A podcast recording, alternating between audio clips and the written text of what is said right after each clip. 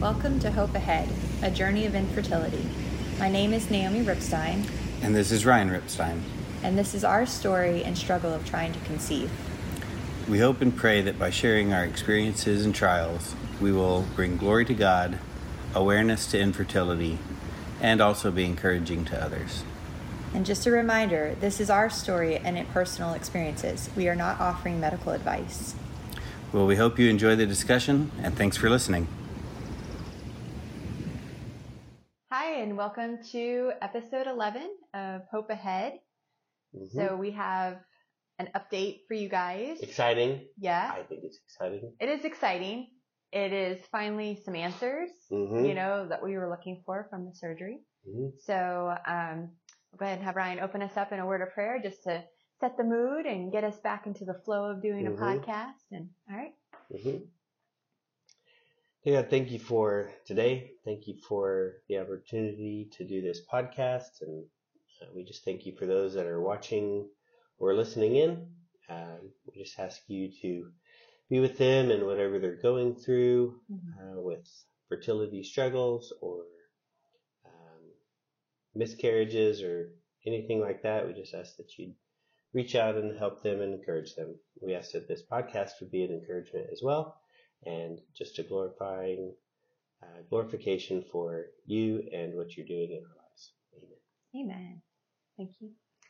So, uh, just a side note, this episode is kind of talking about the surgery and what all we went through, and now kind of giving us a little bit of hope. And so, Mhm. thought it was appropriate to wear my Hope Ahead shirt That's that right. I designed back before we even thought of the podcast.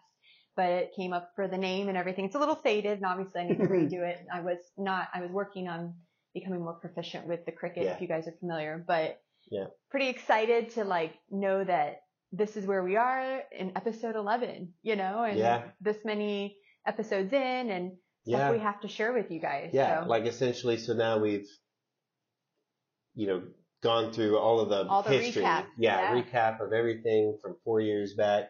So if you missed any of that, you know, encourage you to go back and listen to those previous Mhm. episodes, uh, so you're familiar with what's been going on and kind of it'll make a lot more sense of what we're talking about in this one as far as Mhm.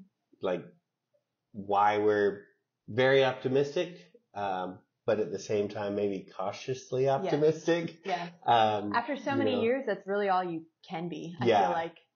Yeah. yeah. So so we'll talk through it, but yeah, please do go back and check that out if you if you've missed any of those. Yeah. So more, this is still now currently a little bit in the past, just since the surgery was about a month ago. hmm But um, ended up having surgery, um, a laparoscopic surgery, finally for someone to look inside my abdominal cavity to see my reproductive system from the outside in that sense. Um, so this NAPRO doctor, he had a game plan. He's like, we're going to do this. We did the preliminary um, surgery stuff to make sure I was in good shape for all the Mhm. anesthesia and stuff. And so what they had set me up for was to do a selective HSG, um, a hysteroscopy again with the four biopsies of the different um, cavity parts of the uterus, and then the laparoscopic procedure so that they could kind of look and assess if there was any endo, any PCOS, anything like that, anything bad going on on the outside of my reproductive system. Right. So, um, and we had kind of done a little recap of this on the Instagram stories, so that highlight is still up there too. But um, just in general for like the surgery, we you know we showed up the day of the surgery. Overall, I felt very well informed and cared for by the staff. They did a really good job, and praise to the Lord for keeping every me calm, keeping Ryan calm. I mean, it really was a pleasant experience. There really wasn't a lot of fear. There was more or less just maybe still a little bit of like, oh, we have to do this. But honestly, at the same time, I was like, we get to do this, you know, Mhm. we get to find out some stuff. Mhm. So, um, anyway, the MD, like the NAPRO doctor that we'd been seeing, he really had been pretty confident back when we even saw him in June hmm about like certain things I was talking about. Now, at this point, like I said, it had been four years that we'd Mhm. been trying since the miscarriage, but just telling him just basic like monthly symptoms that I would have or not have or whatever. He was like, well, he was kind of suspicious of some Mhm. stuff. So, um, it gave him a good idea. Now he did say that things would be more solidified once he looked inside. Yeah. but he had a pretty good idea. And I it just kind of brought it back around to like, I wish more clinicians were educated this way and acted this way Yeah. because not that the other doctors that I have seen or we've seen together um, were bad. They just weren't willing to do a little bit extra Yeah. that we were wanting.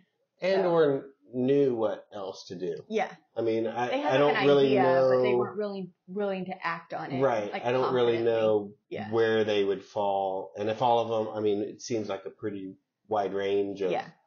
you know, not knowing what to do, unwilling to do anything else. Right. Somewhere in there. And I think it's a pretty wide window. Right. And even to have the resources to refer patients to other doctors. I mean, because I'm definitely going to talk to Mhm. My regular OB about this NAPRO doctor Mhm. for future patients that are similar to me or ones that don't know, rather than unless they want to do IVF right away and they want to just do the fertility clinic. But if they really want to kind of know what's going on, Yeah. you know, this is Yeah. the doctor to go to. Yeah. I think it makes a lot of sense for the, the unexplained Mm-hmm. infertility. I Mhm. mean, Mm-hmm.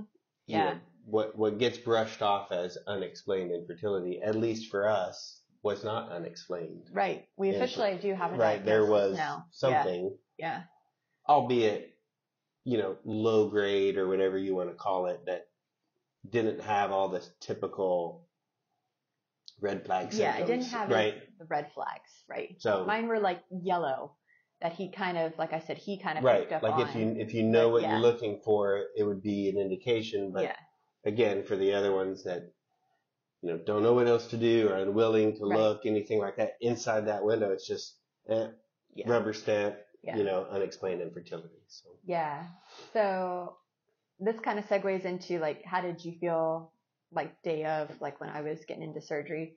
I did mention kind of like you caught the IV drip yeah, little issue, but I mean, did you feel confident? I felt confident. So I'm you you probably know this about me, but just surgery in general, I'm quite trusting, okay. Yeah. and I I absolutely believe that they know what they're doing and are capable, and I'm I tend You to asked be some worried. questions, but not as I many asked as some I questions, would. but even Yeah. when I had my uh, my sinus surgery Mhm. back, you know, I was all like, la la la, just going in for surgery, no big deal. Before we were married, you know, I had this surgery, yeah, and I went going in. under anesthesia. Is Didn't gonna be, and tell didn't tell anybody, any- didn't didn't- tell family, nothing. I was just like, it's just a thing. Let's go do it. And that was a long surgery too. It was, yeah, it was a lot. So that's a synopsis, like a summary of my trusting ability Well, to that's good. trust. So that means he felt that confident even for. I was, yeah. I, and I think if, I guess if it, if there is a lack of confidence, then that would say more than right, my being at ease. right. And I was at ease. yeah, So, so from that perspective, but yeah, when they're talking about the drip, I mean, from what I know about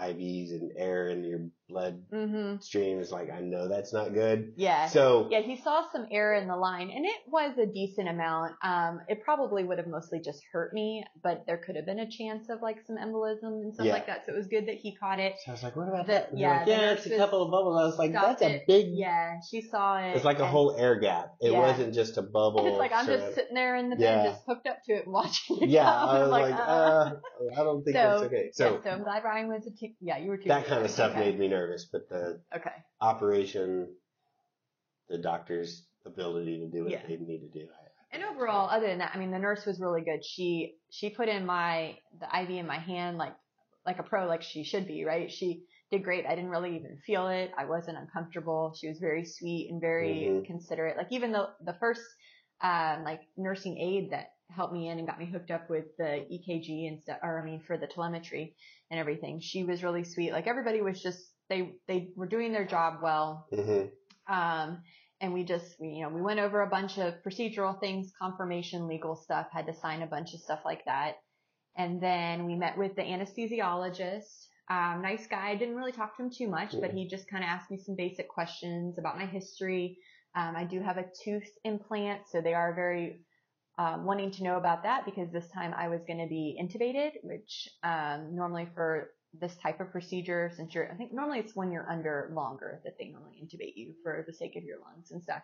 But um, so he talked to me, and then I met his nurse, and she was really sweet and talked to me. And there were some other surgical nurses that came into the room and just trying to make me feel at ease. And the anesthesiologist nurse then, I remember her telling me she's going to put something to my IV just to make me relax. And I started to remember feeling it take effect. Like it was just kind of like a little bit of like of a heavy sleepy feeling. hmm And I remember them wheeling me out of the room to take me to the operating room. And that's the last I remember. So Mhm. I probably was out before we even got halfway down the hallway. hmm So, Mhm. um, and then they had you go Yeah. to the So waiting when area. they when they wheeled you away or had you ready, they had me go out to the waiting room. okay. Um, and I was there for a total from the time I left you to the time I met back up with you is probably two hours. Okay. And something like that. uh, it's very typical now of the hospitals, at least in the U.S. I don't know if they do this everywhere in the U.S. or if they do, but they really do a good job of um, sending you texts and updates Mm-hmm. or letting you even see like they don't necessarily list like the patient's name, but they give you a number the number, yeah. and you can see where they are on um, a television screen Yeah, based off status. and like yeah if they're in the operating room if they're in recovery or whatever so Mhm. that system has been very nice. well done in that yeah, sense and so I knew it was they going on. communicated well with him Mhm. and so he was telling me Yeah. i got real it, was like i i was in the operating room by nine but my surgery really didn't start until Started about nine thirty, or so okay and I think by oh, you were saying like like ten, like maybe it started at ten, yeah something a little before something 10 like i ten. think Right, yeah, right Yeah. at ten, the surgery started, and probably by ten thirty or ten forty, the surgeon was done yeah and came out to and talk came to out to talk to me.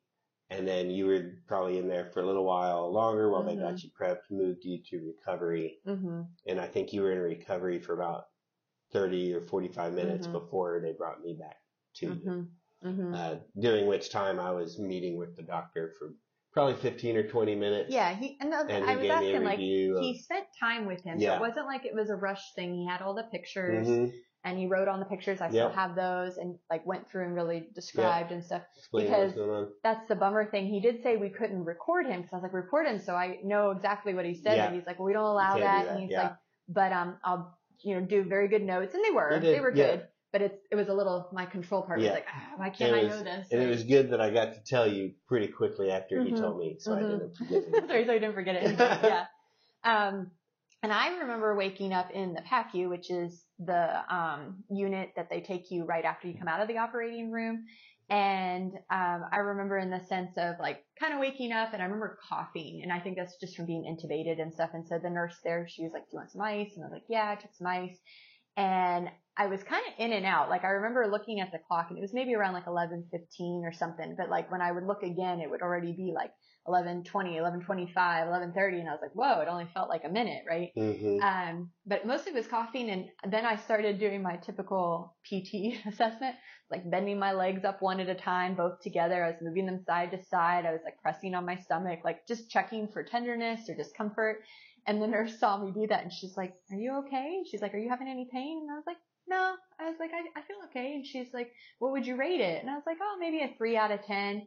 And I was like, "It just feels like cramping, like stuff that we deal with all the time." And she's like, "All right, yeah, you're right." She's like, "Us as women, we deal with that, Mhm, right?" mhm. So, um, but yeah, nothing ever major with the intubation, which I was a little nervous about that because that was the first time, but okay. really just coughing, no sore throat or anything. Whatever they did, they did a good job. So, but, um, I did look to see, I got a list later. This was after surgery of like all the medications that they give you when you're in there. And I was like surprised, but not surprised. But I was like, oh my gosh, like so many things pumped into my body, like things for my heart rate, things for like my pain, things for, um, just overall control of whatever else they were doing in there for like moving things around. And so I'm sure my vitals, like they were just keeping me stable, right? But, um, it was kind of interesting to see all that stuff. And then, but I mean, really, I felt pretty good, you know, so Mhm. whatever they gave me was working. you know? Right. Um, but then I think it was, we were just, we were talking about it in the sense like maybe there for about 30 to 45 minutes and then they moved me more to the recovery floor Mhm. um, where I got like now a new nurse. Um, and I do remember the PACU nurse asking me like, she's like, do you still feel like you're bleeding or anything? Cause remember he, with the hysteroscopy and, um, other stuff he was looking at, they did go up inside me. So she looked under my blanket and there was a significant amount of bleeding, but that's kind of to be expected. And really, I didn't notice any major discomfort other than I'm like, oh, look what's there. Mhm. So, um, but yes, I met Ryan then in Yep. on the way to recovery, They called me back and we kind of met in the hallway Yeah, as you were being wheeled to an elevator to I take reached you to for the next. him. Yeah, like, you know, yeah. Yeah. like, I'm here. yeah. Very happy to see him, but I was also really anxious to hear the results. The results. Yeah, like yeah. I was like, okay, what did we find? Yeah. You know, like Yep. and had my so, folder, had all my, and, my yeah, paperwork and stuff. Yeah. And so I was like, what did they find? And kind of like we alluded to earlier, I'm like, we now officially have a diagnosis. It's not unexplained anymore. That's right. Yep. So- So, so the thing we and we've kind of alluded to it in previous episodes of like what we what we were told it most likely is not hmm was endometriosis, PCOS, and Well, different there things was like that. a suspect Well- of endo because the only symptom would be the miscarriage and the infertility. Sure. We- but it's like they didn't yeah. check it and they were like, it's we probably didn't it. they were like, you would have other things. Yeah. It's probably not that. Well, this exploratory surgery found that you had two spots of endometriosis. Mm-hmm. Both um, Ovaries. ovaries had PCOS. Yep. And, And both, covered, covered in. yeah, it just covered Yeah. like a lot, like not kind of mild. It was Yeah. pretty big. Yeah. And then both of your fallopian tubes were partially blocked, Mm-hmm. partially obstructed. hmm And then there was some scar tissue from uh, the previous LEEP. yeah. yeah. The LEEP surgery that So you the had back. that I had that? in May of May of 22. May of Um, and you know, that's always a risk factor when you have this because they're going and burning off like the, the Mhm. outer layer of your cervix and the os that leads up into your uterus. So she did tell me that, that there could be some scar tissue. And when we checked, you know, at the seventh month checkout, like she said, everything looked good, but I don't know if things had developed more from there. But, um, according to him and the surgeon, it had made it, my cervix pretty rigid. yeah, So, yeah. um, And then what was surprising to me is that I don't remember if it was that day or maybe when we had the checkup with him later, where he mentioned any one of those four could likely you have yeah, cause you told me that in the surgery. Yeah. could likely have caused Yeah. the infertility. Yeah. Any Yeah. one of them by itself. Go big or go home. Yeah. So it's like, you know, the the chances of each of those multiplied together, we were like Mhm. in the one in a thousand. And just a chance. reminder, I mean, I'm someone that has a very typical cycle, my symptoms. Yeah. Um, even back before I started really tracking and doing stuff, like, I mean, I always had maybe one or two days of some cramping. Maybe the first day would be bad, but nothing major, no extra heavy bleeding. It would taper off. My period would be anywhere from like five to six days, you know, so it wasn't short, it wasn't long. Mhm. Um, you know, like I didn't have pain going to number two. I didn't have pain with sex. I didn't have overly like annoying mid-cycle bleeding. There was maybe a couple of times I guess I had during our trying to conceive uh, journey. There were like two months I had mid-cycle bleeding, but that really had never happened to me before. Mhm. And that was also when we were trying to do stuff with Clomid, so things were just whacked. But, but really, it was very interesting to me because yes, there were certain things because like when he asked me symptoms, I mean, it's all the stuff of like headaches, back pain, sore breasts, you know, um, bleeding during this time, spotting, doing, I mean, like when he asked some of that stuff and I'm like, yeah, all some stuff that I thought was pretty much normal, which I've kind of alluded to before, like I have since learned, not even with him, but even before that with just people that I follow on Instagram or other like, um, fertility seminars that I've watched that like period symptoms are not normal. That is your body telling you that your hormones are off and that something's Yeah. wrong. But we just kind of, as women, we just get used to it or we just assume it's the rite of passage. Everybody has a crappy period and you know, Mhm. it's just part of what it is, right? So, but I, um, I definitely was Emotional. sad Yeah. and frustrated when he told me that because I was like, how was this missed for so long? But then I was so grateful in that same Yes. moment that Yes. something had been found. Yeah. Like we finally had a reason. I was you know? definitely frustrated as well. Mhm. Right. That's when it kind of kicked in. Like, hmm like we've been told for so long, it's probably not these things. hmm And it turns out all of those things Yeah. were, The only know. one really, like I said, that someone had alluded to was endo. you know, but, but no still. one was willing to do the That's right. laparoscopic surgery yeah, to really was, test it. Yeah, but what was surprising to me in that moment was that you were sad, emotional. Yeah. And to me, like I told her, this is probably a guy thing, but like I told her in a positive way. Like I was happy about telling her. Yeah, they had this. It's kind of like what was it? What was it? Uh, Robin Hood Men in Tights, where he's like, "Tell you what, if you tell me the bad news in a good way, maybe it won't seem yeah, so bad." And it's it like, when he's laughing. He's yeah, like, and I'm like, so I'm just telling her this news that I think is good news. Like really, Yeah. it is. And then she starts crying. I'm like, oh, yeah. that's not. That's Yeah. not what I meant to Well, yeah, it was a sad and a grateful. Yeah. emotional response, right? Yeah. So all wrapped into one. Yeah. And um, you know, it was very like at the same time, I mean, it really was. There was like you said, with all four of those things, there was definitely a reason I wasn't getting pregnant. That's And right. All this trying that we were doing, even though we were really good at Right.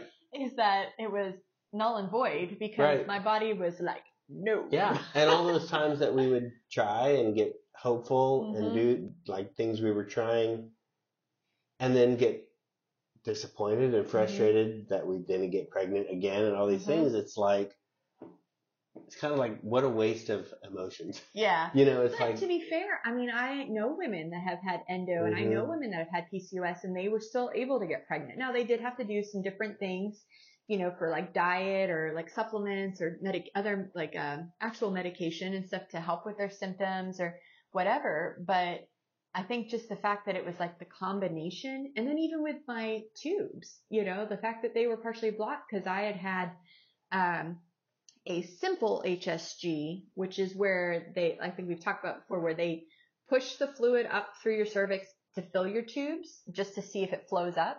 Essentially what like sperm would do, like to reach the egg and everything. And that was great. Like there was, didn't show any obstructions, didn't show any polyps or anything like that. But with the selective HSG, which you kind of almost think they should just do anyway, but I've heard it's more painful and Mm. thankfully I was under, but, um, they fill the tubes up and then watch them drain. So that way now they're looking to see if the egg is even able to make it down the tube yeah. to get fertilized. And that's a very obviously important A very thing, right? Because yeah. you don't want to have an ectopic pregnancy or anything. But even with it being partially blocked, that meant that it was inflamed and everything and there would have been more obstructions for like sperm swimming up there and everything. So Mm-hmm. just another, and you know, I, um, I don't know if that would have shown up at all in that simple HSG or if it really took this to do it because it's like, when did this show up? When did it? I don't know. That's the other So- question. That's a fair question too. It's like, were ha, were they actually partially blocked Mhm. when you had the simple one? So, hmm Yeah, I don't know. Yeah.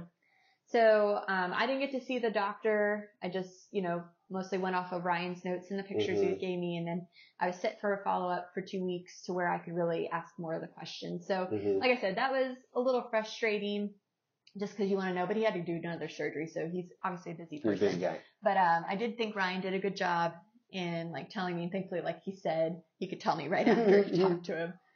So, um, and this is kind of a, a cool story in the sense. So now that I'm in the recovery room, just where get the news about everything that was found and really like letting that sit in. The nurse that we had, um, sweet lady first off, but she was kind enough to share her story. And this is just how God uses people to encourage in any situation, Mhm. right? Hopefully like with us sharing, we're encouraging you and others. And, but, um, she shared her story that she, um, she's from a foreign country and had come to the U.S. to do IVF and had five failed IVF rounds, um, and essentially went into bankruptcy. And so then she said that she ended up having a procedure similar to mine. She didn't really go into detail of what it was exactly, but had a procedure and then was able to get pregnant naturally at age 38. And I'm 38. Mhm. Um, and that she had her beautiful daughter. And then lo and behold, 10 years later, so now at age 48, she ended up getting a surprise pregnancy with her son. yeah, natural And pregnancy. yeah, like she almost thought she's like, am I going through menopause? What's going on? All this stuff. And then she's like, surprise. Yeah. So I was like, what a, what a blessing and a miracle for us to have her as our nurse. But then also just for blessing and miracle of her kids that came along that way Yeah. and for her to be able to just share that story, you Yeah. know, and And how it, God like- uses and works Yeah. in her life. Like know? you said, it's encouraging yeah. To to you, encouraging to me. Yeah. Because like we've talked about again before on the podcast, it's like now my concern about us getting pregnant is my energy level. Yeah. To know that she was 48 and, to have a know kid. that she yeah. was 48 for her second kid. I was like, okay, She's in her 50s like I can, toddler. yeah, I can, uh, I can make it. I can do Yeah. this, right? So, Yeah. but yeah, yeah, because I think she told us she is 56 currently, so Yeah. her little boy is eight years old now. But yeah, so pretty cool, Mhm. pretty cool. Um, so we got home from the surgery. I think we were saying we left essentially about six hours after we arrived. We had to get there at 7:30 for the surgery at Yeah. 9:30 in the morning. Yep. Two and hours then beforehand for I- paperwork and yeah, for and I left. I remember us leaving. It was somewhere time after one, maybe one, one thirty. Yep. But um, I was ready for my coffee because you know Yeah. you can't have stuff leading up to it. Mhm, So we stopped at a Starbucks in the hospital. Yeah. on And I got my white chocolate mocha. Hit the spot. Yeah. Felt great. You know. And once I think I sent that to my family, they're like, okay, she's gonna be all right. Yeah, yeah. Everything's fine.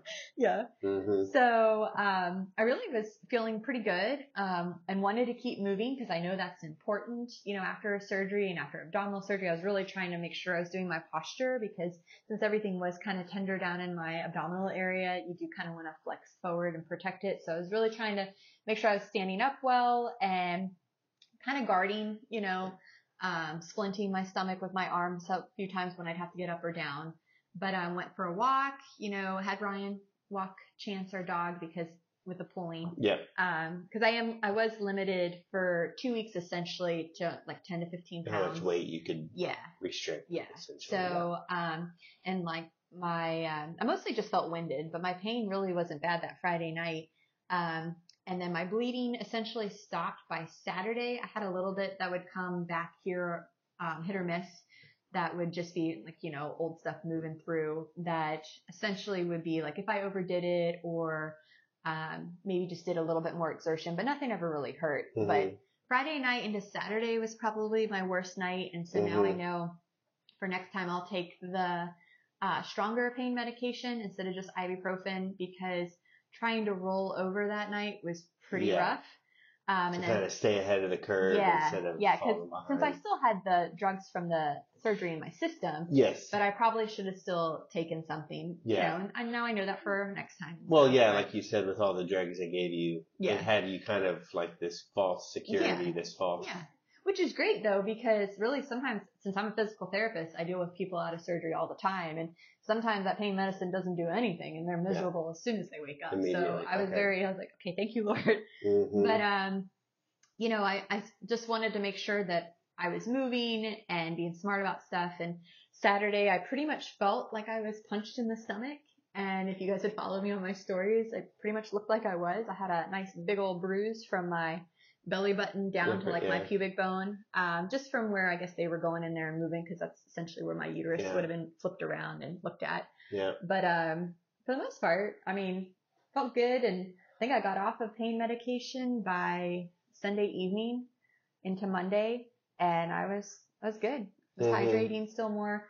Had Mhm. some. Um, I was kind of getting into like things that kind of helped me pre and post surgery. Right. So increase my walking activity um, for like speed and distance, trying to really work on my lungs and my muscles for and my cardio, like for the anesthesia, but also just to be in good shape, good posture. I drank more water. I normally try to drink at least 80 ounces um, a day of just water. I mean, other drinks are in there too, but um, this time I was trying to aim for three of my 40 ounce bottle. It was a little tough sometimes, but I was trying. I did castor oil packs, which I've talked to you guys about before. That's helpful for fertility, but really good for your liver breakdown or your liver um, detoxification and for circulation. So really just making sure everything underneath my abdominal area was getting good blood circulation, getting any blockages kind of out there for when they were going to do surgery. Things hopefully would heal better. Um, I moisturized my stomach with like lotion and different things like that. Would massage my abdominal area in preparation, kind of doing a little bit of like the fertility massage in a gentle way though, um, just to kind of where I know where certain blood vessels are to kind of move and work things along. Um, ate more fiber and I prepped fibrous food, like got some soups and different like hmm bean salad stuff that I had set up. Um, and did have some sweet friends that came over and brought us meals two nights leading into it. Um, I think it was like the second and then the the third night or something. Mhm. So very grateful for them, Yeah, you know, that is nice. having somebody else take care of that responsibility. Yeah. You know, Just I- have to don't worry about it. yeah, stuff he didn't have to worry about. And I also just, you know, standing and trying to cook and stuff, which is why I prepped food. Um, standing would just be a little exhausting. Like I said, you're just kind of winded, Mhm. you know. Mhm. Um, but I continued to walk and work towards building my tolerance back up with that. Good posture, working on my abdominal muscles. I did red light therapy to help my scar tissue heal. I did vitamin E oil um, once the glue came off of my scar, which was probably at about like 10 to 12 days Mhm. um, just to kind of help with that like softening of the scar. Um, and that really just in the sense, I feel like the exercise and controlled movement, but I really was focusing on making sure I moved every like few hours unless I was sleeping yeah. to kind of get my body used to doing the up and down and, you know, using my core in the right way and stuff. But- Yeah, and that makes me think of. Uh, I don't think we mentioned it, but because they, with the laparoscopy Mhm.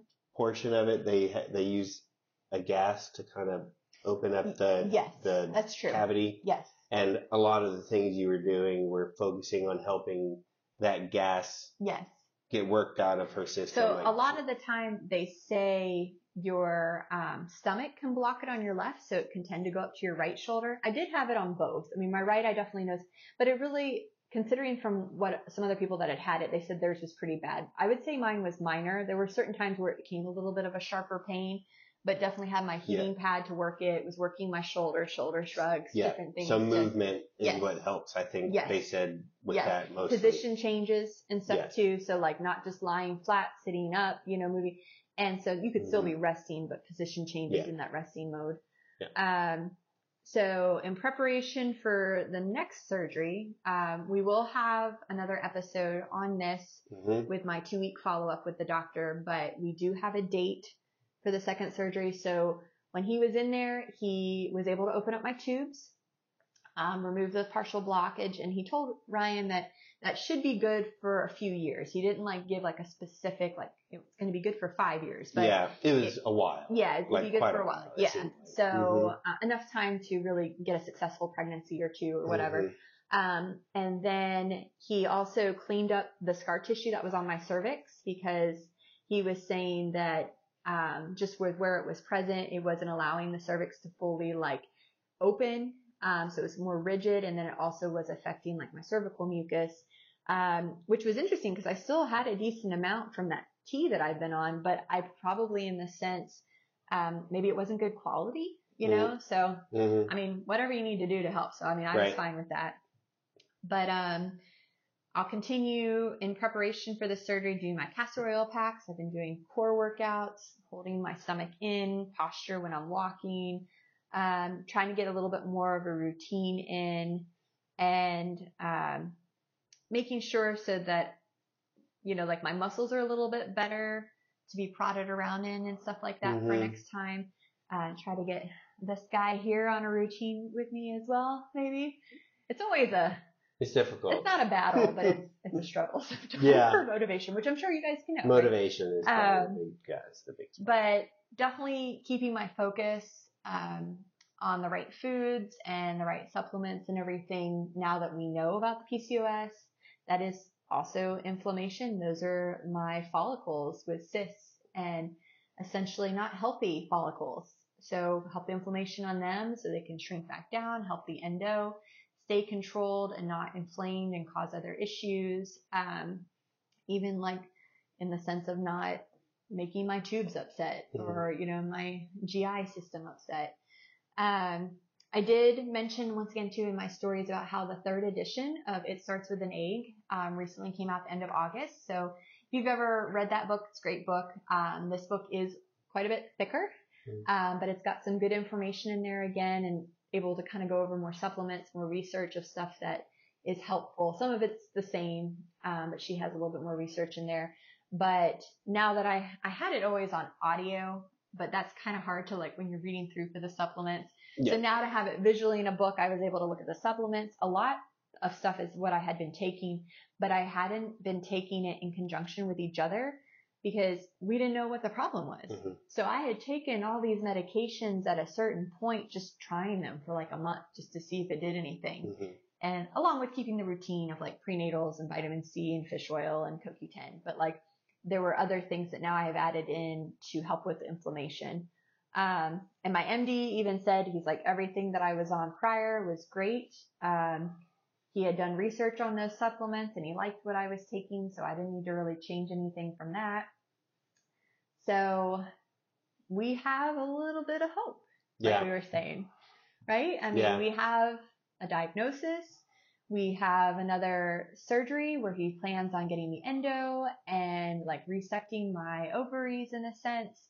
Um, you know, we have a plan to fix something Mhm. and we know what a problem is and we have someone that's willing to work with us Yeah. on that, you know, So and yeah, like we said, answer cautiously optimistic. Again. That, yes. that Year 23 has been yeah, it's been a great. lot of good A lot of information. good. Boy, we've made some leaps and bounds. It's um, not always been the stuff that we were expecting, right? Just as you guys know, it's you get news. It may not always be what you expect, but it is news and gives you tools to move forward and you know help your body out, help friends out, you know, encourage others. So, um, but yeah. Mhm. So we have our scripture. Mhm. And so since like we were saying, we're continuing this journey, we have our official diagnosis. We're going to do Isaiah 40, 31. You want to read it? Yeah, yeah.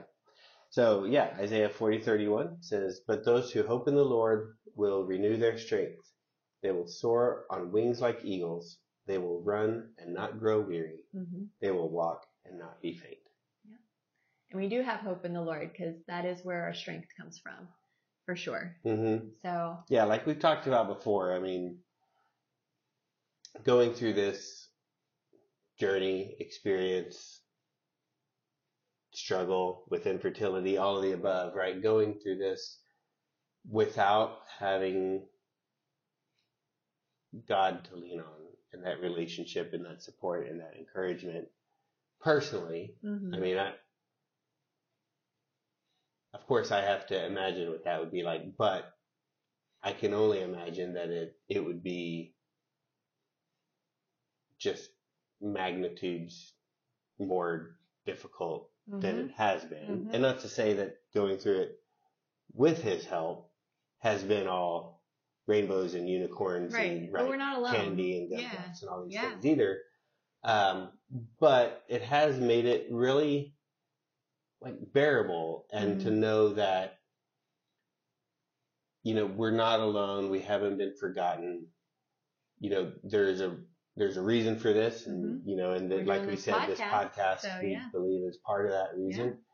And, you know, just being able to, to lean on that has been very helpful, I Mhm. think Agree. not even for me personally, but how I interact with my wife about it. hmm You know, if I was dealing with all this myself and internalizing all this, you know, how would I react toward you? How would you react towards me? And that's a whole other layer on top of what we're dealing with Yep. by ourselves Yep.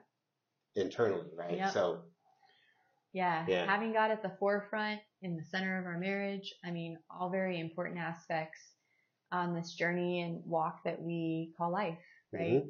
So I'm going to go ahead and close this out. Um, we will, we like do another episode on the two week follow up and then hopefully we have a special podcast coming up. Um, find out more once it's officially recorded and then we can share everything with you guys. But um, just more encouragement and different Mhm. things like that. So hope you guys have a blessed day and thank you for watching and listening. So close us out. Dear Heavenly Father, I just thank you once again for this podcast and I thank you for our viewers and our listeners, Lord, for um, just their continued um, return to listen into our story and also just be able to share with others and in their journey, in their pain. Um, Lord, I just thank you in that way for this blessing of the journey that we're on. And it's not what I would have chosen. It's not what we would have chosen. But Lord, we know that you know the bigger plan and we are trusting in you to help us and see us through it. And we're trusting in you to help our listeners and viewers in the same way, um, and giving them guidance and wisdom in what they do for their pursuit of finding their fertility um, solutions, but also just in interacting with people that are going through um, infertility or fertility struggles. Just thank you again for my husband and thank you for everyone listening in Jesus' name. Amen. Amen. Yep. Thanks All for right, joining guys. us, y'all. Till next time. Bye. Bye.